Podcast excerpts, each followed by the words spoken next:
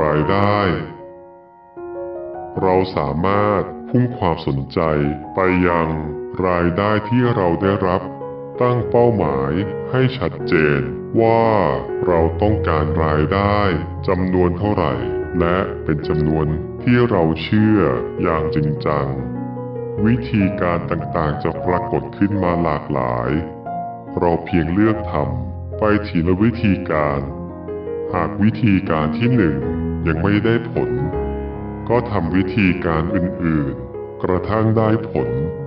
เมื่อรายได้ของเรามากพอ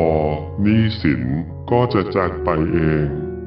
นั่นเป็นเพราะว่าหนี้สินไม่ชอบอยู่กับผู้ที่มีรายได้ที่มากพอ